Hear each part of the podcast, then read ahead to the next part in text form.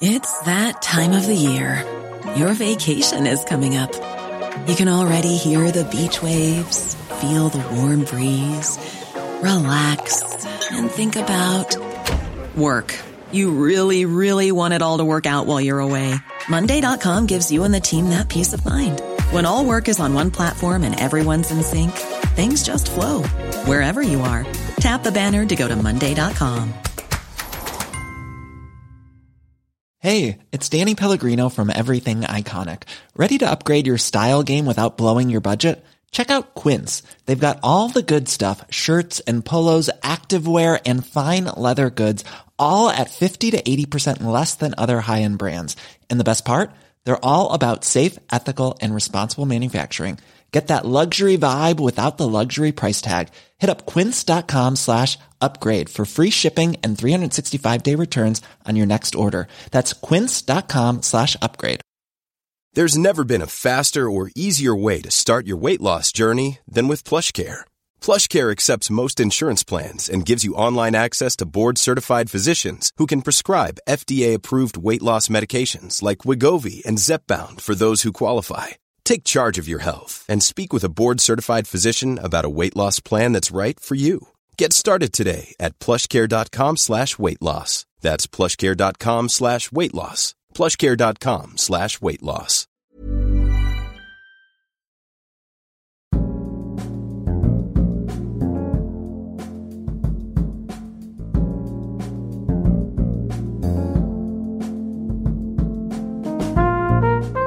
Välkommen till Dekonstruktiv kritik. Jag heter Aron Flam. Dekonstruktiv kritik gästas i detta avsnitt av psykologen Johan Grant som genom att ställa frågan Var är pappa på Lunds universitet inte längre får arbeta där?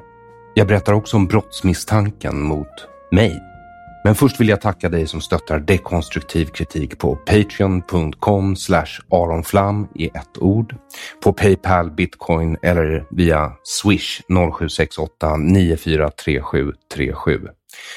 0768 943737. Alla sätt att donera på finner du på hemsidan aronflam.com donations samt i beskrivningen av det här avsnittet oavsett vilken plattform du lyssnar på. Där hittar du också länk till hemsidan aronflam.com där du utöver länkar till sånt som diskuteras i det här avsnittet mellan mig och Johan Grant finner t-shirts, hoodies, muggar samt ljudboksversionen, e-boksversionen och pappersutgåvan av tredje upplagan av Det här är en svensk tiger. Ljudboksversionen av Det här är en svensk tiger är fortfarande en inläsning av andra upplagan, men den är fortsatt en av de tio topp mest lyssnade böckerna i Sverige enligt ljudböcker.com. Plats nummer sju i skrivande stund. Den finns alltså inte bara på aronflam.com utan även på Storytel med flera strömningstjänster. Har du ännu inte läst eller lyssnat rekommenderar jag starkt att du gör det. Vid det här laget har Det här är en svensk tiger anklagats för att både vara en propagandabok och citat lättuggad raseriprosa. Men nu har den även anklagats för att vara ett brott. Jag har blivit delgiven misstanke om upphovsrättsbrott och varit på förhör hos polisen. Det är alltså Beredskapsmuseet i Djuramossa som polisanmält mig. Samma genier som nyligen gav sig på Region Skåne för deras kampanj En svensk tvättbjörn som syftade till att få människor att tvätta händerna under pandemitiden. Region Skåne gav med sig och ändrade sin kampanj. Jag tänker inte ge med mig och utreds nu av polisen, enheten för internationell och organiserad brottslighet vid nationella operativa avdelningen. Vad jag vet kräver Maria André och Beredskapsmuseet mig på 250 000 i skadestånd och 250 000 i vite om jag fortsätter sälja boken. 500 000 totalt alltså. För dig som inte känner till förhistorien till stämningen så talade jag om det i tredje avsnittet av Dekonstruktiv kritiks poddföljetong Det här är en svensk tiger. Boken Det här är en svensk tiger är nämligen produkten av podcastföljetongen. När jag gjorde den behövde jag bara få ut berättelsen, så jag gjorde vissa förändringar i titeln titeln på podcastföljetongen som de första två avsnitten hette En svensk tiger och därefter Det här är en svensk tiger samt förändrade designen på tigern till en jag målade själv på en leksakstiger. Allt för att inte bli stämd och tungas ner av en rättegång just när arbetet hade startat. Berättelsen är nu ute i form av boken Det här är en svensk tiger och framsidan pryds av en gestaltning av innehållet efter idé av mig och grafik av Thomas Arfert. Men på uppdrag av mig alltså. I förhöret förklarade polisen för mig att de bara utreder mig för brott angående omslaget och inte angående innehållet.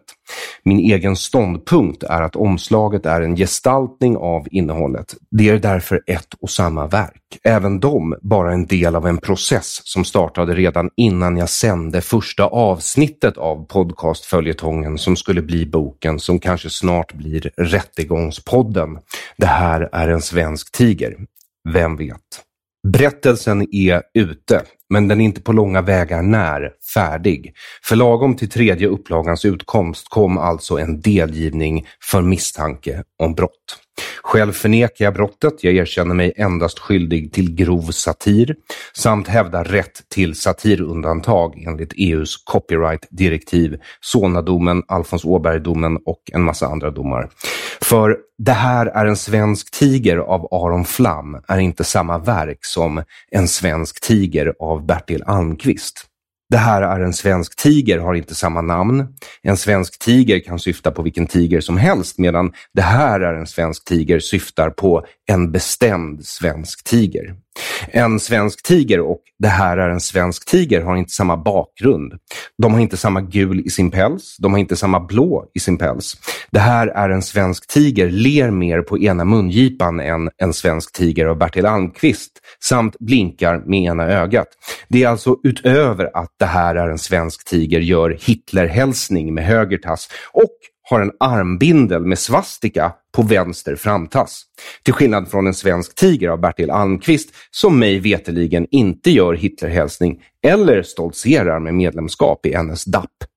Om det mot all förmodan är Beredskapsmuseets tiger och inte min egen tänker jag anmäla deras tiger för hets mot folkgrupp eftersom den i så fall begår ett hatbrott mot mig. Men det är alltså mot all förmodan. För än så länge är det bara förundersökning och jag har inte åtalats för något brott, bara delgivits misstanke. Denna fejd har pågått länge bakom kulisserna, ända sedan strax före tredje avsnittet av podcastföljetongen Det här är en svensk tiger, som du som lyssnat länge vet. Det har kommit antydningar om att det här var på gång då och då, ända sedan dess. Skälet till att jag berättar nu före ett eventuellt åtal är att om åklagare väljer att åtala finns risk för att jag inte får fortsätta sälja boken eller att böckerna beslagtas för att de då är ett brott.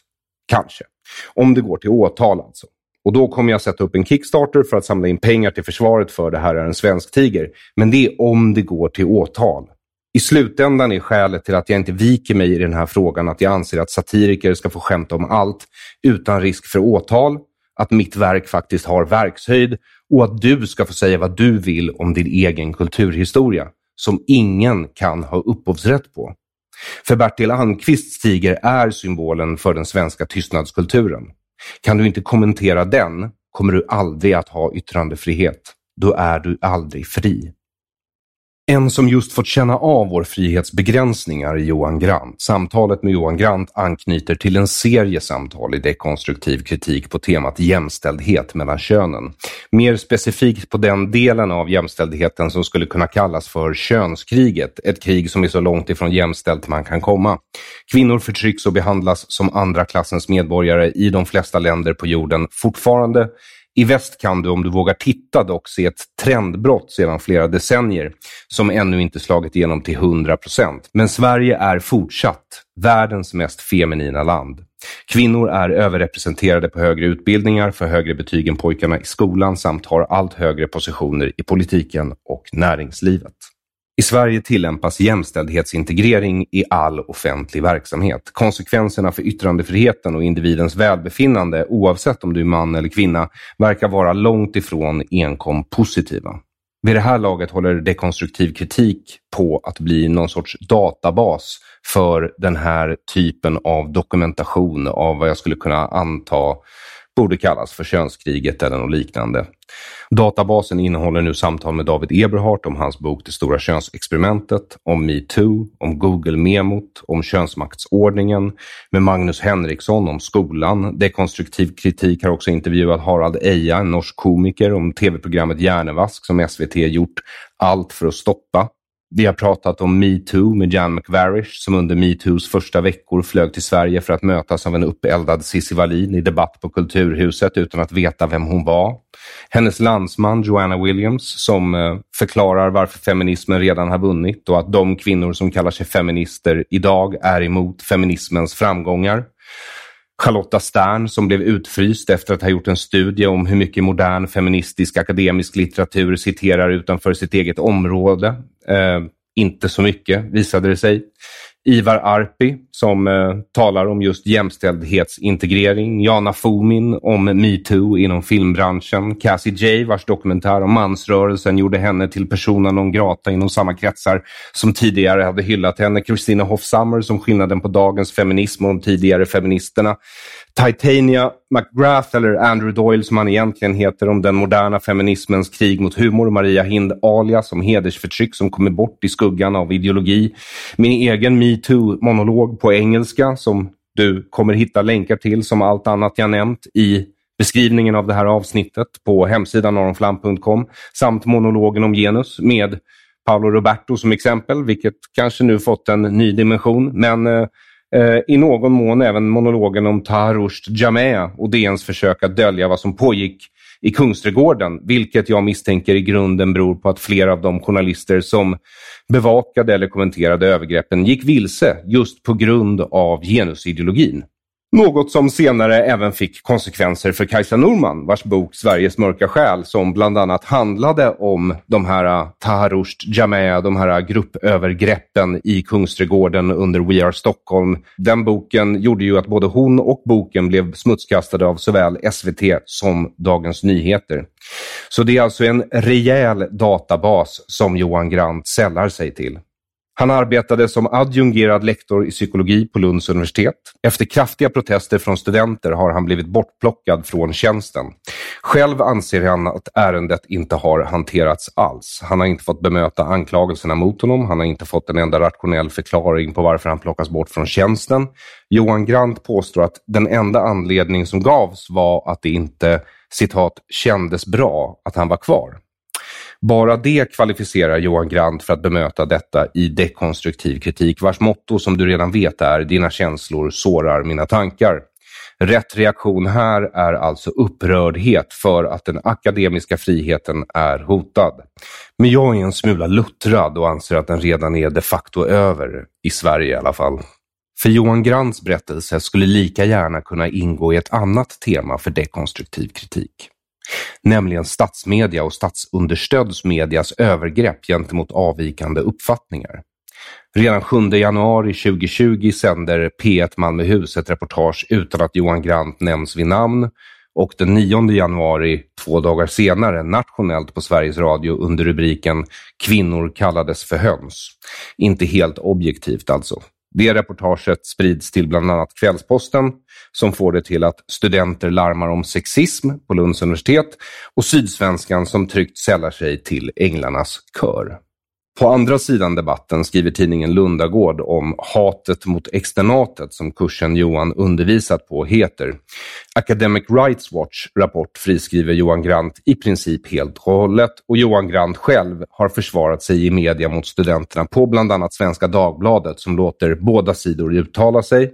Studenterna hävdar på Svenska Dagbladet att citat våra inom parentes ovetenskapliga perspektiv och inom parentes oproportionerliga och kränkta känslor anses inte vara objektivt verkliga.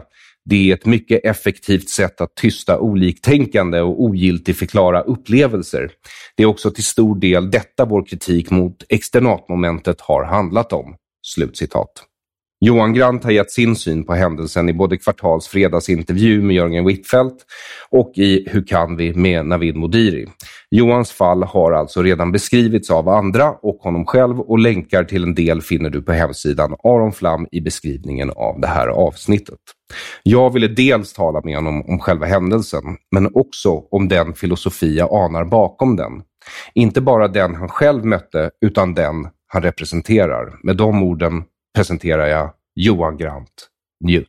Välkommen till Dekonstruktiv kritik, Johan Grant. Tack. Så eh, du är psykolog Ja. och fram tills alldeles nyligen så var du eh, eh, i alla fall timanställd på Lunds universitet. Eller 20 procent. Adjungerad på 20 procent som lektor. som lektor. Mm. Eh, och din utbildning i grunden är?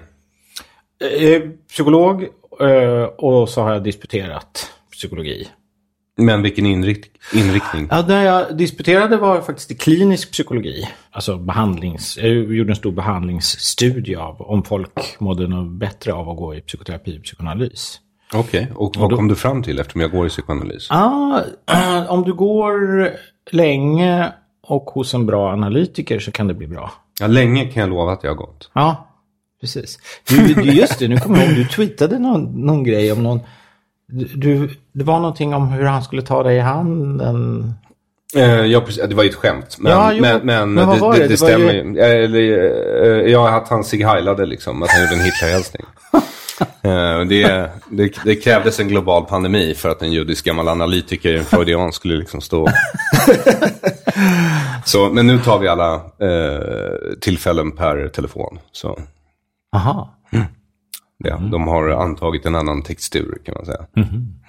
Eh, men, men, så du inriktade dig på klinisk eh, psykologi helt Jag enkelt? ville, när jag var... eh, när jag utbildade mig till psykolog, jag ville bli psykoanalytiker först. Vilket var liksom lustigt. Jag kommer från orten, från Hässelby gård. Och det är inte, då brukar man liksom inte bli, vilja bli psykoanalytiker. Men jag har var, alltid varit lite udda. Eh, så, så det var min inriktning och jag började jobba när jag blev färdig psykologutbildningen. När jag var 92, jag var 27. Så började jag jobba på något som heter Psykoterapiinstitutet som låg på Söder. Och där utbildade man eh, psykoterapeuter, psykoanalytiskt orienterade psykoterapeuter. Så det var mitt första arbete. Jag fick jobba där med en massa så här namnkunniga personer som Clarence Crafoord och Thomas Böhm och Ludvig Igra och så här. Det var ju skitballt. Men jag insåg efter ett par år där att det där med psykoanalys var kanske inte riktigt för min läggning. Det är ju judisk övre medelklass liksom. Eh, det är exakt vad det var i alla fall. Det var väl Freuds... Eh, han plockade väl in Jung för att det inte bara skulle vara det. Ja, ja typ. Ja. Och, och, och jag menar, så är det i, i Sverige också. Liksom, nästan alla analytiker bor liksom, på Östermalm. Så, där, så att det var lite... Och, jag, och det var bara olika skäl. Men, så jag bytte bana 98 2008 och då hade jag ju liksom påbörjat ett avhandlingsarbete och så, så fullföljde jag det. Men egentligen lämnade jag det. Så den, den bakgrund jag har där, den är ändå lite intressant, kanske för det vi ska prata om också, för då var jag liksom jag gjorde en studie som var så stenhård statistisk, positivistisk fältstudie. Så min avhandling den är fylld med galet avancerad statistik. Det är ju många som inte vet om, bland annat om mina studenter, för de tänker att jag är en sån här flummig psykoanalytiker. Men jag har liksom mm -hmm. ett mhm. ben i, i varje läger om man säger så. Jag förstår. Men, men, ehm, och eh, sen så, hur länge har du varit på Lund? Lunds universitet? Så min karriär var så här att jag, jag började jobba som konsult och rådgivare 98. Och sen, vad ska vi se, 2012, 2010 så blev jag uppvaktad flera gånger av den, då var han inte prefekt, men som sen blev prefekt där och bad mig att komma och undervisa. För att jag hade mycket praktisk erfarenhet av organisationsarbete och sådär. Och det på universiteten har man ju inte, så sitter man som forskare. Ehm, och han tyckte det där var intressant, eh, så då undervisade jag och sen tjatade han lite grann på mig. Och efter ett par år då så accepterade jag, tänkte att det kan vara ganska intressant att ha liksom 20% tjänst. Och då hade jag den här kursen som då var ganska dum, illa skött. Och illa omtyckt. Externatet. Ja, den, det, det var väl ett, ett, det momentet som var lite i fokus då. För det har funnits, hade funnits på universitetet i Lund sedan 80-talet. Eh, och det är liksom... Ja, det är mer eller mindre en workshop där man utmanar sig själv och sin egen världsbild. Ja, vi kan väl komma in och jag, ska, jag vill berätta lite grann Ja. om vad det är för någonting. För det är en väldigt speciell och intressant och, och väldigt seriöst arbete egentligen som jag tror alltså den här historien runt det här har ju fått det till att det är någon typ så här självutvecklande grej. Och det är det inte riktigt. Det, alltså det innebär mycket självutveckling men man kan lära sig väldigt mycket om sig själv och om sociala system. Eh, men den hade i alla fall funnits väldigt länge på eh, universitetet i Lund och var liksom då chanserat rätt mycket. Och då blev jag om, ombedd att ta, ta i den. Och det som låg runt omkring. Och då utvecklade jag den här kursen som jag mm, tillsammans med en kollega drivit sedan 2012. För att svara på din fråga. Så i åtta år har jag haft det där då på liksom, en liten del av mitt arbete. Och sen större delen av min tid har jag fortsatt att jobba som, som rådgivare och konsult. I huvudsak åt eh, näringsliv. Större företag och organisationer? Större företag och organisationer. Ja, det är mindre också ägarledda företag och så. Jag har liksom ofta hjälpt till med samspelet mellan ägare och operativ ledning för att få det att liksom funka så bra som möjligt. Och hur många av de här åren har du fått den här typen av klagomål? På, från universitetet? Från eleverna? Från eleverna. Nej, så här är det. Det här momentet eh, det har alltid, ända sedan 80-talet, varit väldigt omtalat. För det är liksom i sin form eh, är det så att ja, men det tilltalar några, men inte alla.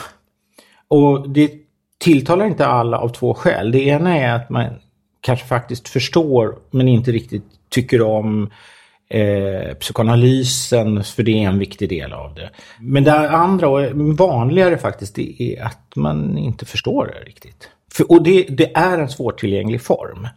Så så vad är det för någonting? Då? Nej, men för, bara för att avsluta. Mm. Alltså, vad som har hänt är att ja, i början när jag tog över kursen då var den väldigt, så här, det gnälldes mycket på det där momentet. Och eh, sen har populariteten ökat under åren. Så för kursen som helhet som jag har haft, för det är egentligen den, tycker jag det är viktigt att sära på här. Det har ju varit mycket prat om det där externatet och det är ju bara en liten del av hela kursen. Men det är en viktig här, del av kursen? Ja, det är en viktig del av kursen. Och den är så speciell så att jag menar, det är någonting du minns. Du, glöm, liksom, du glömmer inte om du har varit på en... Det, och vi kanske ska etablera det. Det heter grupprelationskonferens. Eh, som är själva liksom, formatet. Och här är det en kort version av det. Och det är ett väldigt speciellt format och det, det glömmer man inte. Men tillbaka till din fråga. Så, så här, varje år så brukar det vara någon student eller några som inte tycker om det momentet eller hela kursen. Men särskilt det där momentet, det går liksom isär. Och det, liksom, och det kan variera också lite från år till år. Vissa år så blir det där konferensarbetet väldigt spännande och roligt och andra blir bara jättefrustrerande. Så eh, ska vi börja med vad det är för någonting då? Hela kursen kan vi börja med. Vad är kursen? Ja, vad kursen, går den ut på? Kursen är, handlar om styrning och ledning och det är fokus på kultur. Alltså hur, I affärsvärlden och liksom organisationsvärlden finns det där ett sånt där uttryck som är Culture Eat Strategy for Breakfast.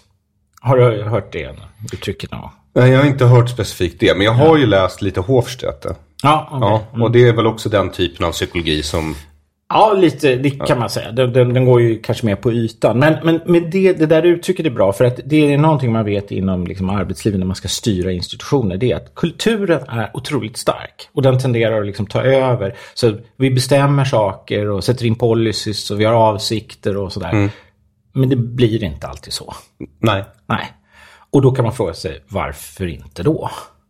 Vad är det för liksom sociala processer som liksom gör att, att liksom beslut eh, går åt ett annat håll. Eller bara det faktum att vi fattar väldigt dåliga beslut.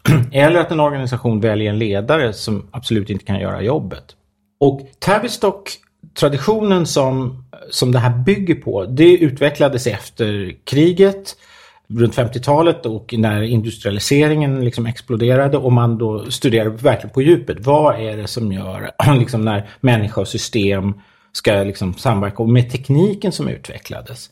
Så grundtanken där är att liksom interaktionen mellan teknik och människa är väldigt liksom avgörande och formar de kulturer vi får. Eh, och en grupprelationskonferens då, det är en, typiskt i dess ursprungliga form, då är det en vecka. Eller till och med ibland två.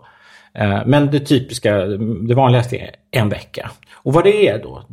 Det är en tillfällig institution med uppgiften att studera dynamiken i institutioner. Okay. Så det är, ett projekt, mm. en projektorganisation med uppgiften att studera organisationer genom att studera sig själv här och nu. Och sen då utifrån det försöka dra slutsatser kring hur fungerar institutioner. Det, inled, det är väldigt noga definierat då innan eh, med en huvuduppgift eller ett tema. Och det kan vara lite olika teman som man ofta sätter utifrån någonting som man tycker är viktigt i samtiden. Någonting som pågår på hög nivå. Eh, och... Ta ett exempel från nutiden. Ja, alltså jag var på en konferens i Tel Aviv nyligen. Där var temat Inside och Outside.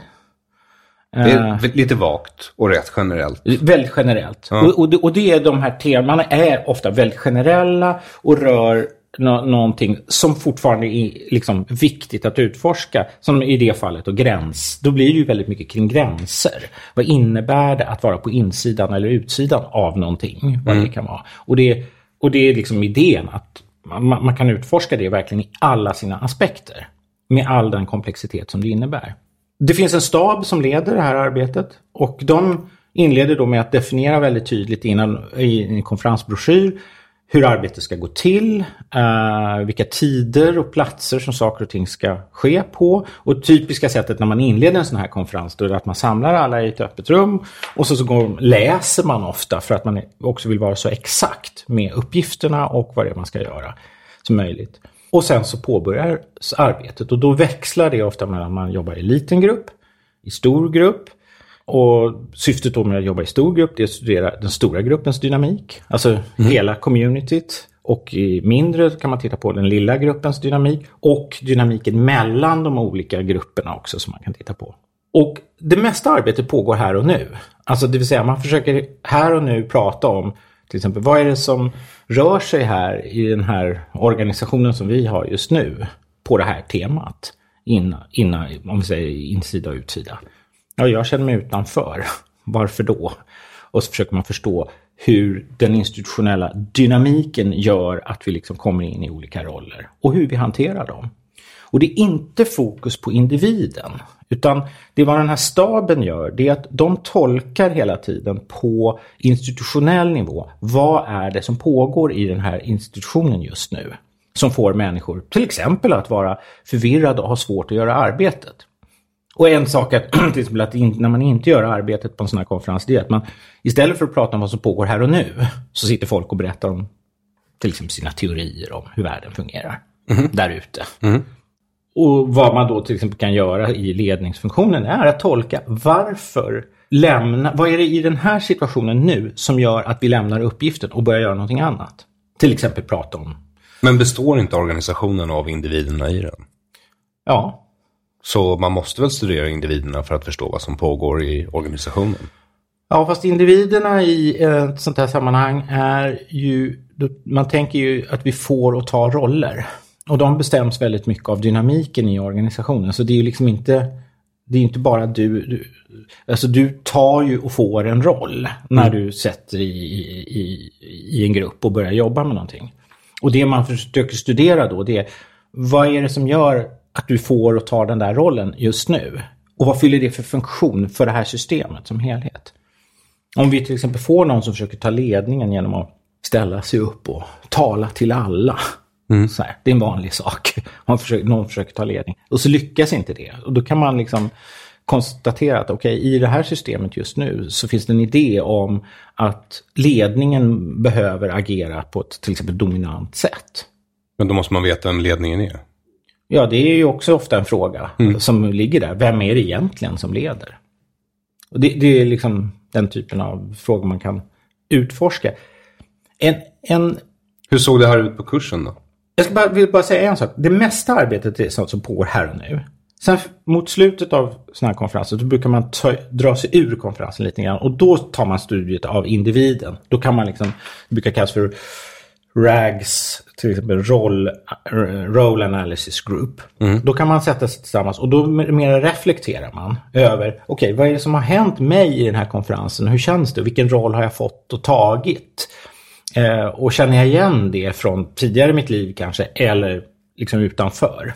Så, så det är väl det som finns som något slags självutvecklande inslag. Att du kan liksom, ja, helt enkelt reflektera över vad, vad, vad är det som har hänt mig under den här konferensen och varför? Varför har jag klivit in i den här rollen? Det som jag hade på universitetet då, där har jag ju lekt med den här formen, eller vi ska jag säga, för det är ju inte bara jag. Och då satte vi temat i år, eh, Var är pappa? Och en undertitel som var då hur vi kan integrera det maskulina och det feminina för att få en, en kultur av öppenhet och genuin omsorg. Och det temat var satt utifrån att under alla åtta år som jag har undervisat där så är ett tema som ofta återkommer det är att kulturen på psykologprogrammet tenderar att bli feminin. Alltså mjuk. Vi, vi kan kanske komma in på vad, vad, vad det betyder men, men, det betyder massa olika saker. Allt från sådana enkla saker som att eh, de 20-25 procenten män som går på psykologutbildningen ofta har, kan känna sig, har svårt att känna sig hemma med sin maskulinitet. Eh, därför det ut, tenderar att utvecklas någon slags idé och sätt att vara som generellt passar kvinnor bättre än män. Det handlar ju väldigt mycket om känslor och att analysera små händelser i ditt eget liv och din relation till andra människor och saker. Mm. Mm. Ja, och förhålla sig, men också förhålla sig till alla teorier som man lär sig på psykologutbildningen. Det får vi hoppas. För det är väldigt mycket teorier. Exakt. Ja. Mm, men, men eh, fortsätt för all del. Um, så hur gick det här? Var är pappa? Ja, och var, varför just den frågan? Varför var är pappa? Nej, men därför att jag ville på ett lekfullt sätt föra in det att liksom föreställningen om att det, det, det, det, finns nog någon längtan efter någonting på psykologprogram när man går då. Där liksom kulturen är rätt feminiserad och mjuk eh, och undvikande. Samtidigt är den ganska stickig och, och, och olustig. För vad, vad, vad, studenterna varje år har sagt till mig när vi liksom börjar eh, med den här kursen då, det är att de upplever det som att det är ganska trångt. Det är liksom utrymme för vem jag kan vara och vad jag kan tycka och tänka och jag kan uppföra mig det är smalt.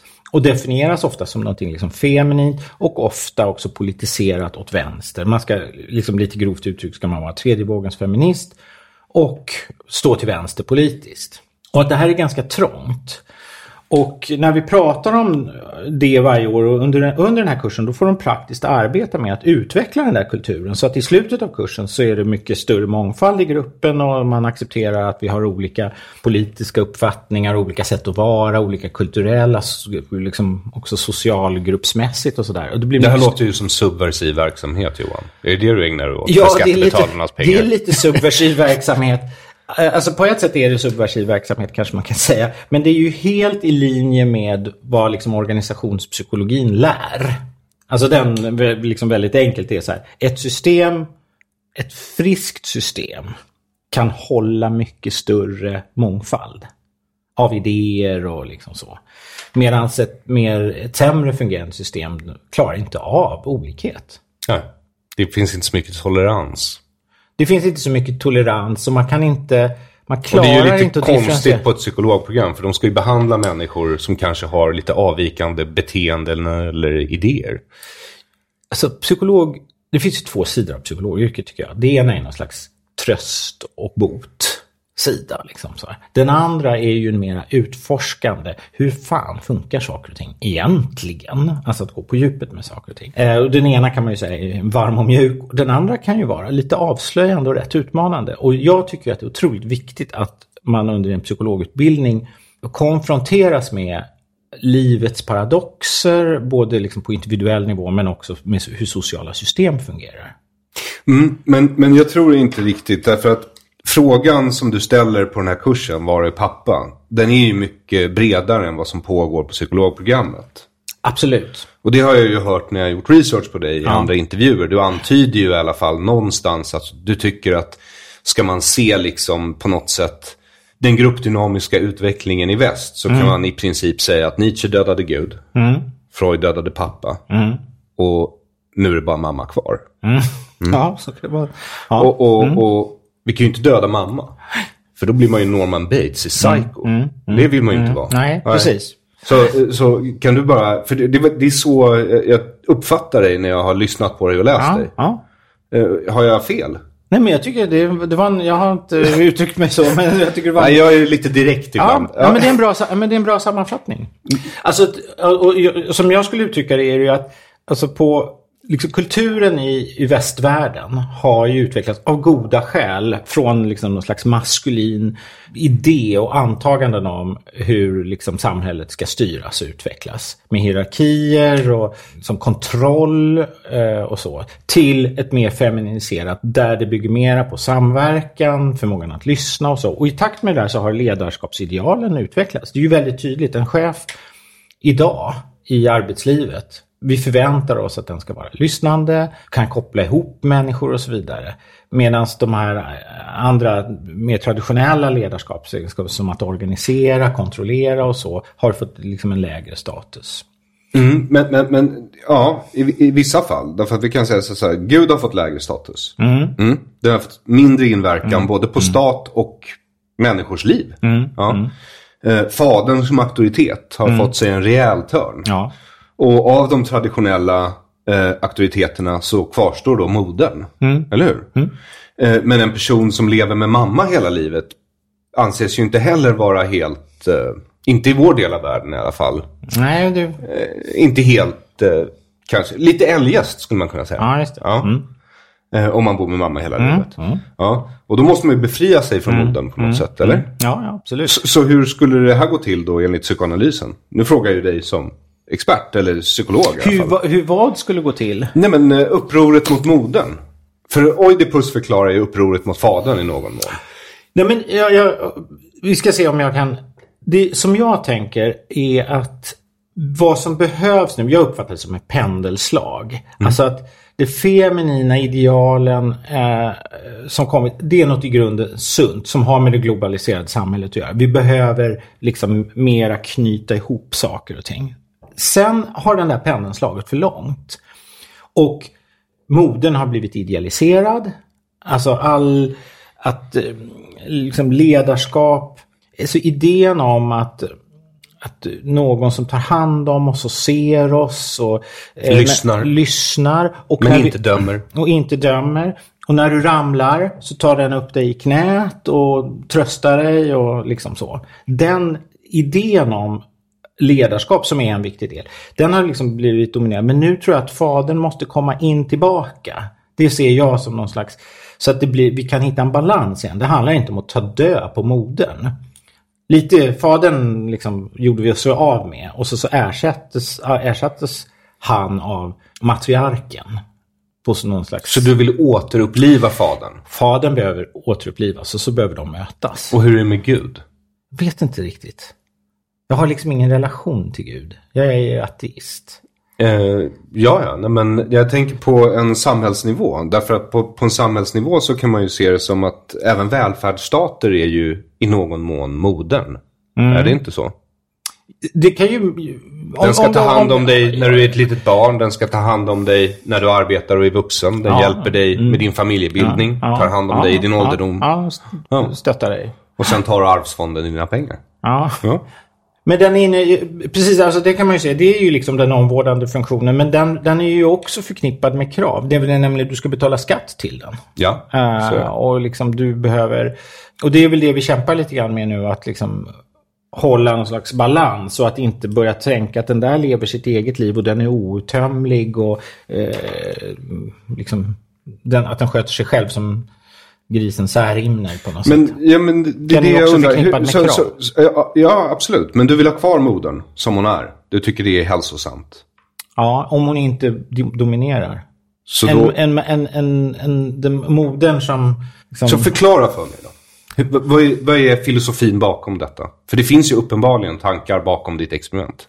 Och, och när du säger pendlar, då börjar jag tänka Hegel. Att allting går som i liksom så här kurvor. Att först tar mamman över och sen pappan. Och... Nej, men jag... Om jag går till, alltså väldigt konkret, om vi flyttar från liksom, samhället som stort sådär, och så liksom titta på vad jag försökte åstadkomma under den där kursen. Och Ja. för det nä- nästan alltid lyckats, utom i år då när, när de bestämde sig för att avbryta mitt i. Det var ju också en väldigt viktig sak. Alltså, processen inte fick eh, liksom verka ut. Det är ju att Istället för att ha den där idén, den underliggande idén som de, man liksom har där att allt feminint är gott.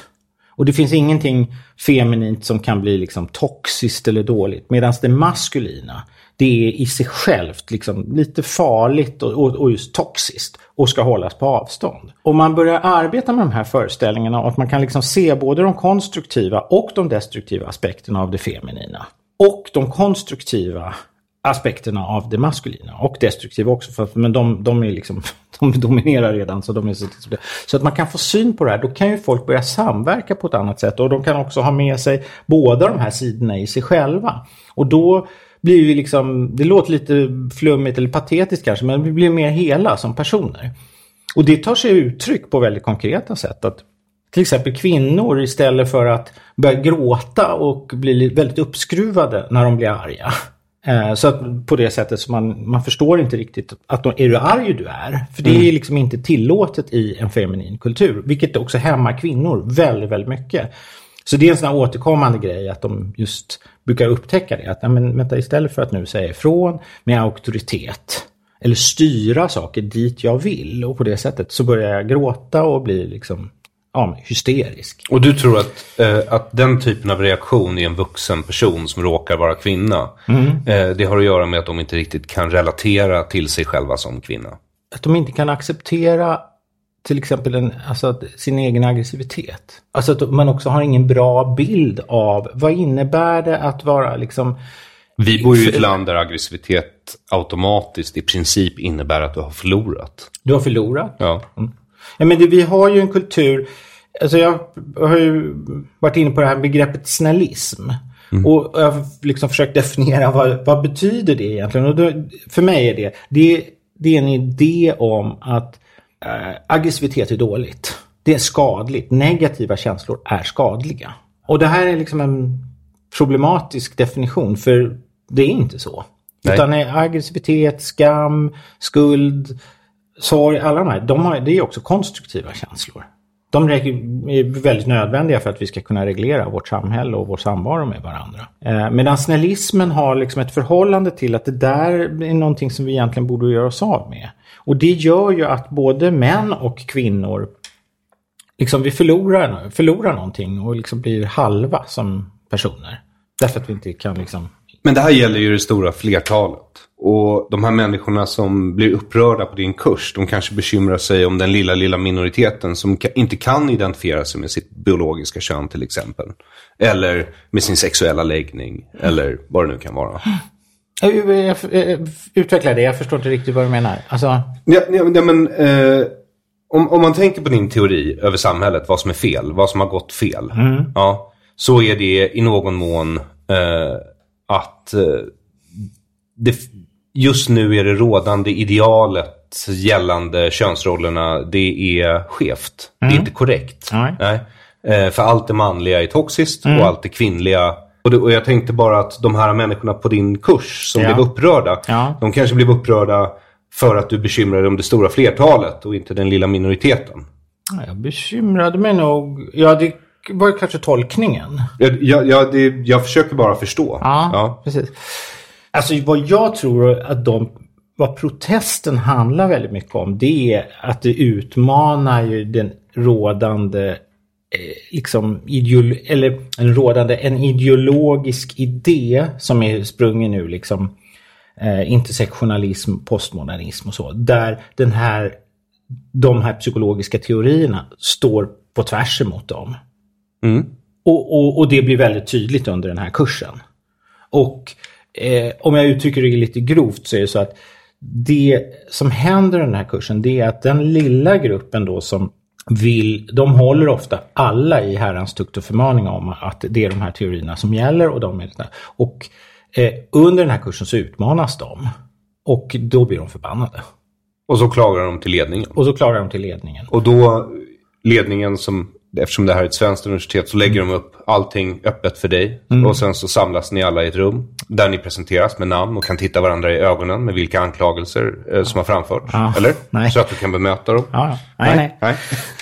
Under alla år, så det här har varit en del av liksom, kursen. Det är alltid någon student som, som tycker någonting om den här kursen och, och sådär.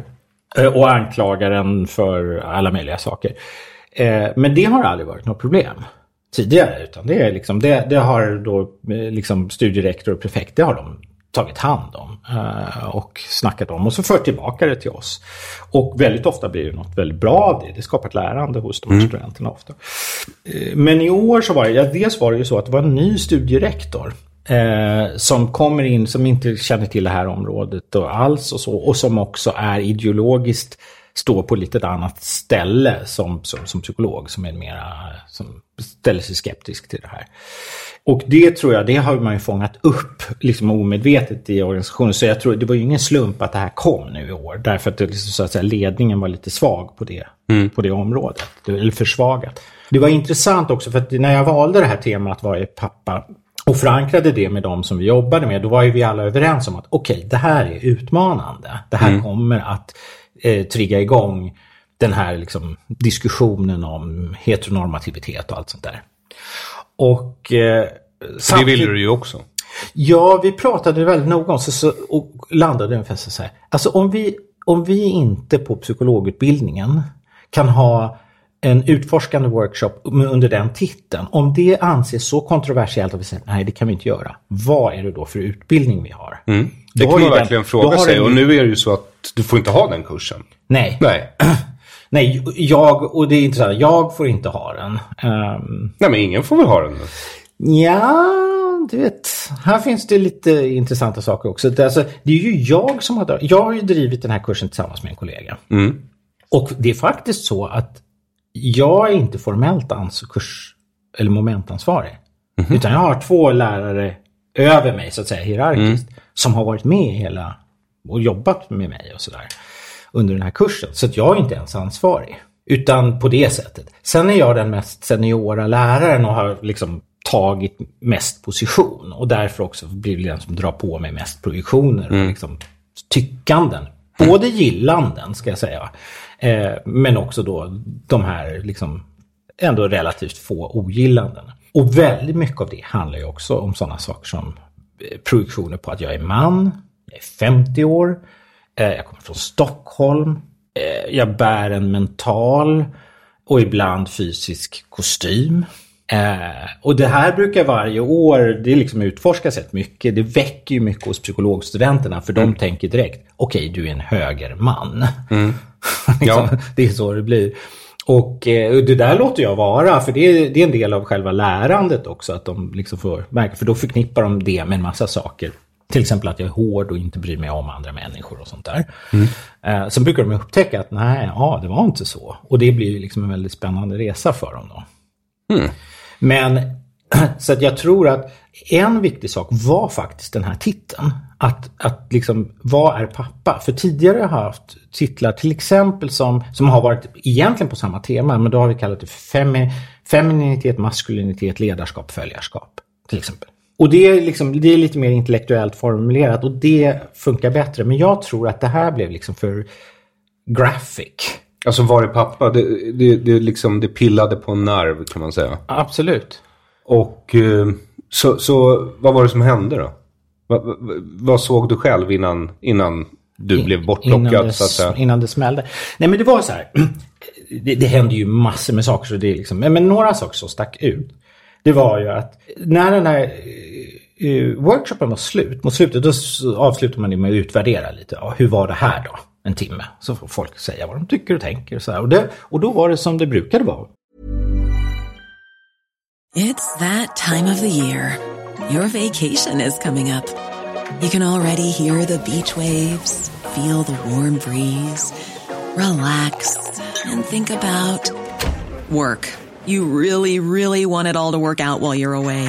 Monday.com gives you and the team that peace of mind. When all work is on one platform and everyone's in sync, things just flow wherever you are. Tap the banner to go to Monday.com. Hey, it's Ryan Reynolds, and I'm here with Keith, co star of my upcoming film, If, only in theaters, May 17th. Do you want to tell people the big news?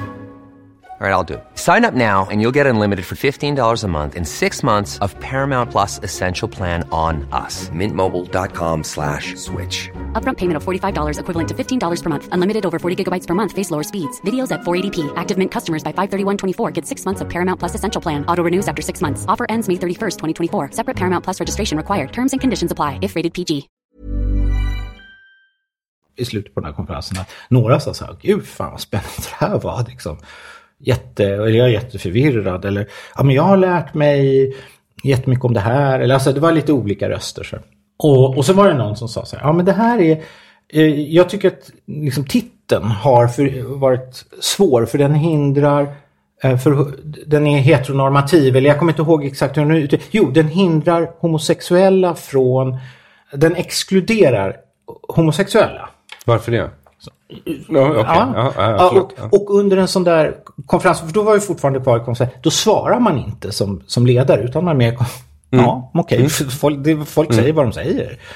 Eh, men, och då var det så här, då var det en, en annan student som sa, som hade markerat sig som, och gjorde det på flera olika sätt som långt ifrån heteronormativ. Eh, som sa, nej det håller jag inte alls med om. Jag, jag, jag tycker det här var otroligt spännande och intressant och jag har kunnat utforska min förhållande till min verkliga och fantiserade pappa och fadersfigur och just alltså det, det håller jag inte alls med. Så. Så det var en viktig grej. Sen efter den här konferensen, då när liksom kursen börjar efteråt, då har vi ett antal workshop eller samlingar då hela dagar. Då återkom eh, samma student vid flera tillfällen till det här och sa så här, ja men nej det här är exkluderande för homosexuella. Och då hör det till kursens innehåll, då, vad de får lära sig där då, att det är att inte prata om det generella. Utan att prata om här och nu och min egen upplevelse. Och att separera upp vad är min tolkning från vad är som är faktiskt sagt. Eh, det, är liksom, det är en del av kursinnehållet, det ska de lära sig. Så att då återkom jag flera gånger till, och sa så här, till, till den här studenten. Så så här, Nej men du, du kan inte prata för alla homosexuella, för det vet du ju inte. Du kan ha en föreställning och så här. Och, och jag sa också saker som att, för att förklara också och koppla det till teorin, så alltså när du gör det så skapar du grupper här inne och du tillfångatar människor och du vet inte riktigt vilka det är. Och du stänger också möjligen ner deras röst. För då måste de säga emot dig. Medan om du däremot säger så här. Just nu där jag sitter så upplever jag den här titeln. Den, den hindrar mig från att gå in i det här ämnet. Därför att. Och så ska man utföra. Och det, och det, är liksom så här, och det är fine. Det är precis så du ska göra. Det är perfekt. Och det är liksom, då får du A. Ja, jag förstår. Det är så man gör. Och viktigt är det, det, om man har ett sånt förhållningssätt, för då märker de, man nämligen som student efter att då kan ens upplevelser eh, påverkas. För du vet, så fort du till exempel säger någonting, att jag tycker det här är obehagligt eller svårt, så märker du, och, och så säger jag, och därför att jag tänker att om jag säger det här så kommer ni tycka att jag är dum, eller något sånt. Samtidigt som du säger det så börjar upplevelsen förändras. Börjar- så att upplevelser i, i, i det paradigmet som jag lär, de är ju förändliga. Medan i det här andra, då, intersektionella, då är ju de statiska. Vi, den gruppen tycker så.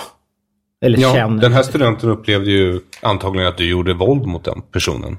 Eller till och med flera personer. Ja, vilket är ju väldigt konstigt. Alltså, och när man just säger upplever, vad, vad då?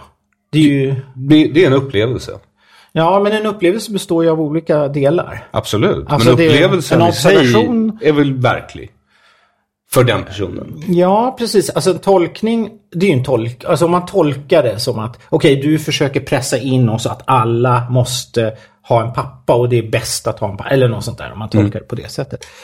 Ja, om du gör den tolkningen då, då kan du ju säga ja, den kan ju upplevas kränkande. Men det är ju inte jag som, som begränsar dig då. Det är ju du själv utifrån din egen sätt att tolka den här saken. Och det kan du ju liksom öppna upp. Om Ja. du väljer att tolka eller omedvetet bara pusha sig in i att tolka saker på ett visst sätt så... Så Ja, vad tror du för den här studenten? Var det omedvetet eller medvetet?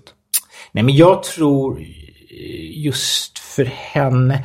Jag, det, jag kan inte avgöra det. Men det jag kan säga det är att det som är, pågår på universitetet nu, att det är väldigt mycket medvetet och det är väldigt mycket politiserat. Alltså det finns en agenda där man jagar efter och försöker hitta folk som förtrycker. Till exempel mig. Det, jag blir det perfekta liksom, offret för det. Eller jag är den perfekta förövaren, förlåt. 50-årig man. Som sätter upp en titel. Vad är pappa? Den är väldigt, väldigt inbjudande. Alltså Men- för folk att utforska. Men där kan man säga, peka ut. Du försöker förtrycka oss. Och det som var väldigt allvarligt i den här situationen är ju att ledningen på universitetet i år bara vek av. Och sa, okej, det verkar ha hänt. Det här får inte pågå. Och så gjorde man mig skyldig till det. Trots att vi var ju en hel, vi var ju sex personer som arbetade där. Ja, och du har ju överklagat. Ja, jag, kan ju, jag har ingen arbet, grejen är, jag har ingen som helst arbetsrättsligt skydd här därför att jag är adjungerad och det är så man jobbar också på, på psykologiska institutionen och på universiteten. Och det gör ju att lärarna har ju väldigt lite frihet och alltså man är ju ganska rädd. Och se till att inte, och det här med att se till att man inte blir anklagad av eh, studenter för vad det nu kan vara. Det hämmar lärarna jättemycket. Och studenterna har inte heller, enligt det här i alla fall, någon arbetsrätt. Eller vad var det de skrev här? För det var ju lite konstigt. Du, de, de, eh, vad var det? Studenter har inte, de är omfattas inte inte av av arbets- arbetsmiljölagstiftning. Nej, just det. Just det. Vilket är, ja, det, är, det, är helt, det är helt snurrigt. Det, är, det, det man pratar om hela tiden i, i, på universiteten idag det är ju att det här med trygga rum och att alla ska vara, det ska vara en bra arbetsmiljö heter det och sådär. Och det där, eh, man är jätterädd på liksom lägre nivå, på institutionsnivå och sådär för ledningen högst upp. För man tror att om studenterna klagar och säger att eh, då, och, det, och det är alltid det här temat som kommer upp det är liksom någonting som bryter mot feministiska eller heteronormativa eh, saker och sånt där. Det, alltså ledningarna är livrädda för det. För då tror de att då kommer de att få pisk från... Ja, de har grundligt missförstått väldigt mycket. Ja, Kan man lugnt säga. Men du- för du har ju, du, du skickade mig det här. eh, Och det, det har du skickat till då Kristoffer Edling då. som är just det, dekanen på samhällsvetenskapliga fakulteten. Ja. Ja, och eh, en utpekad lärares försvarstal. Ja. Och det är ju ett rätt omfattande dokument. ja. Eh, jag vet inte, har du glömt bort vad du har skrivit i det? För ibland Nej. Kan det vara så. Ah, nej, det tror jag inte. Jag kommer inte ihåg varenda rad, men För i slutändan så är det så att du får inte ha kursen. nej. Nej. Och studenterna får inte utredas för huruvida du begick någon kränkning mot dem. Ja, nej, precis. Eh, du har ingen arbetsrätt. De Nej. har ingen arbetsrätt. Men universitetet ska vara en arbetsrätts, ett arbetsrättsligt paradis. Ja, Sammanfatta det ungefär vad... Ja, det kan man säga. Och, jag- och jag tycker att det, det, alltså men huvudpunkten här det är ju att studenterna kan avsätta en lärare. Genom att rikta en anklagelse mot eh, då ett politiskt laddat område. Så du tror, det här gäller inte alla lärare under alla omständigheter, utan det gäller vissa lärare under vissa omständigheter. Låt oss ta ett exempel. En, en 50-årig man som pratar om till exempel kvinnor eller papparollen. Mm. Där kan man få sparken om man gör det. Och, och, om man som jag är adjungerad och sådär, ja absolut. Men om du är en lesbisk inuit nazist transvestit som pratar om hur bra det är att vara det. Är det okej då tror du? Ja, det har jag svårt. Jag har väldigt svårt att tänka mig att någon högerstudent skulle säga att det här är förfärligt och det bryter mot För någon dina elever norm. pratade om minoritetsstress. Du nämner det här. Ja, ja. Mm, Kan du förklara vad det är förresten? För de lyssnare som kanske inte vet. Ja, jag ska vara uppriktig så är jag lite dåligt orienterad på det. Men det är, men det är liksom en, en reaktion på, eh, ja helt enkelt att man är i minoritet.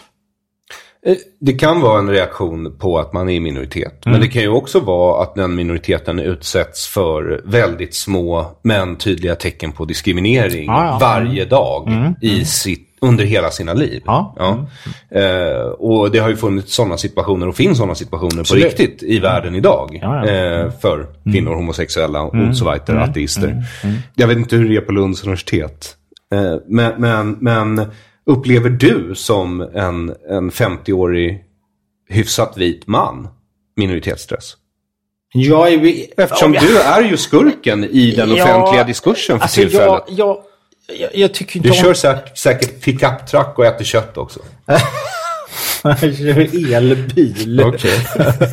Eh, nej, alltså jag tycker inte om det ordet. Men, men alltså, jo men det är väl klart att i många situationer och i den här situationen, varför jag liksom också reagerat så starkt på det lyft upp, det är ju att det är liksom, det är så flagrant, det är så tydligt att, att eh, jag så att säga, jag har, att en del, en liten grupp studenter pekar ut mig som någonting som inte är acceptabelt.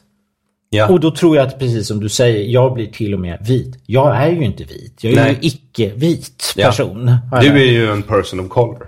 Ja, eh, Precis. Ja. En POC.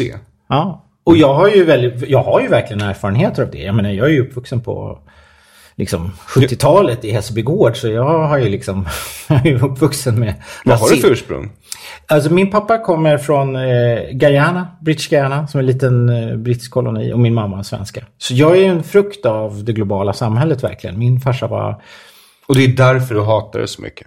vilket då? Det globala samhället. Nej, jag hatar inte det. Jag, jag, jag, jag, jag, verkligen, jag, nej, men jag, verkligen, jag älskar det globala samhället. Jag tycker det är fantastiskt. Ja.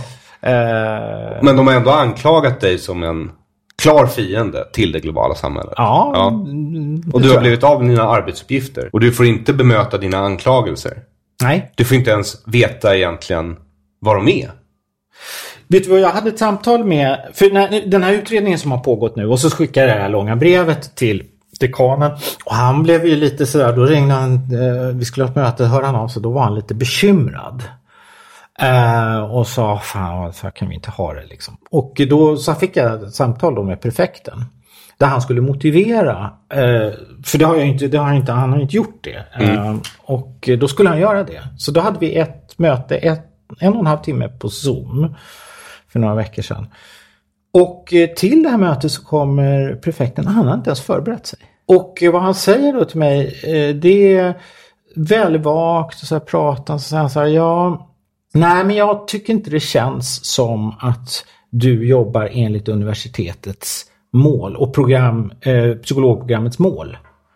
Och vad är Och, och då så sa jag, "O- okej. Och jag har ju jobbat här i åtta år och det har jag ju gjort hela tiden. Och du, jag har ju, du vet ju att jag är liksom populär sån här. Du skrev för övrigt ett vitsord för två år sedan där du beskrev att jag var en rollmodell på universitetet. Så vad har hänt? Nej, men eh, det känns som att det är liksom det här målet med den här kursen, det är något som du har hittat på. Det finns liksom inte i programmet.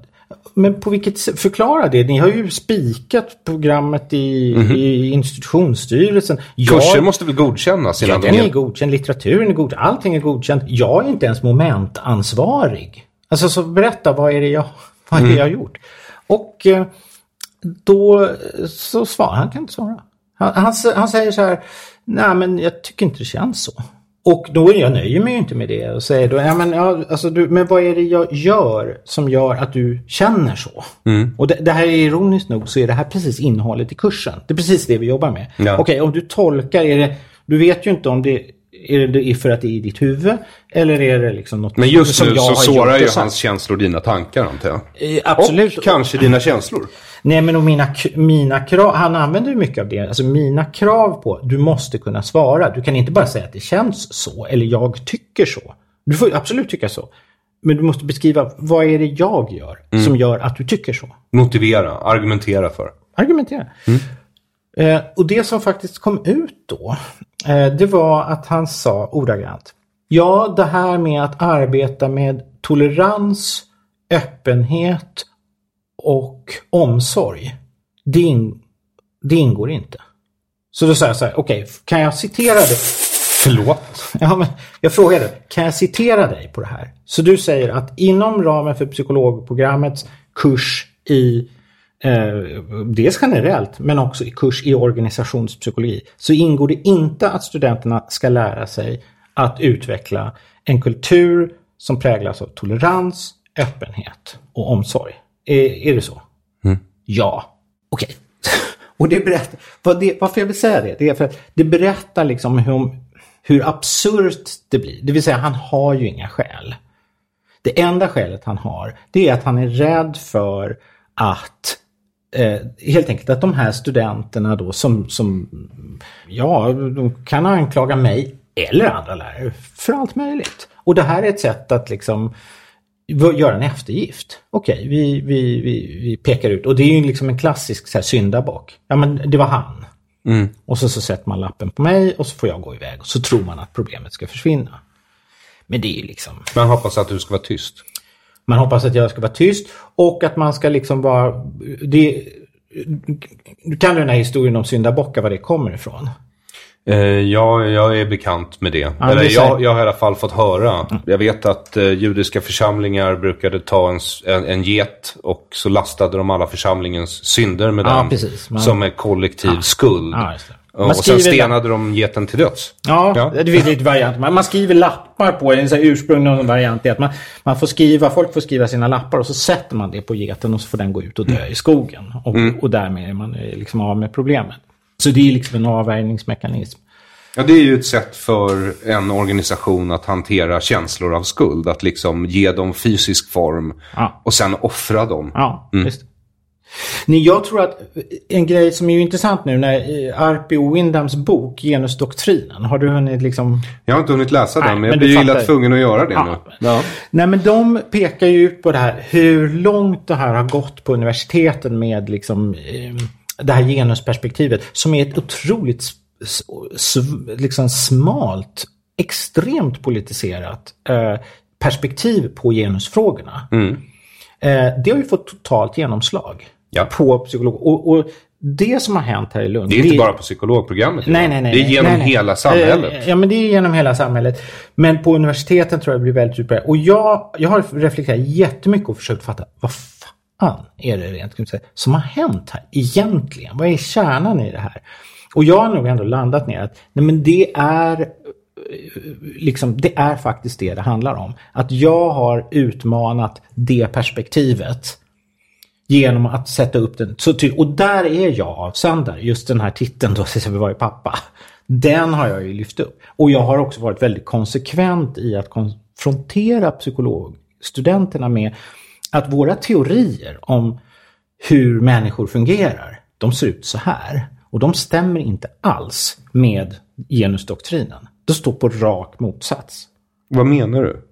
Nej, men till exempel att om du ska utveckla en, en, en tolerant kultur, då kan du inte tala om grupper och klumpa ihop människor i, e- i etniska Men grupper. hela din kurs går ju ut på att inte se individer. Blir det inte liksom Jo. som att, eh, du vet, the pot is calling the kettle black? Jo. Eller eh, collared?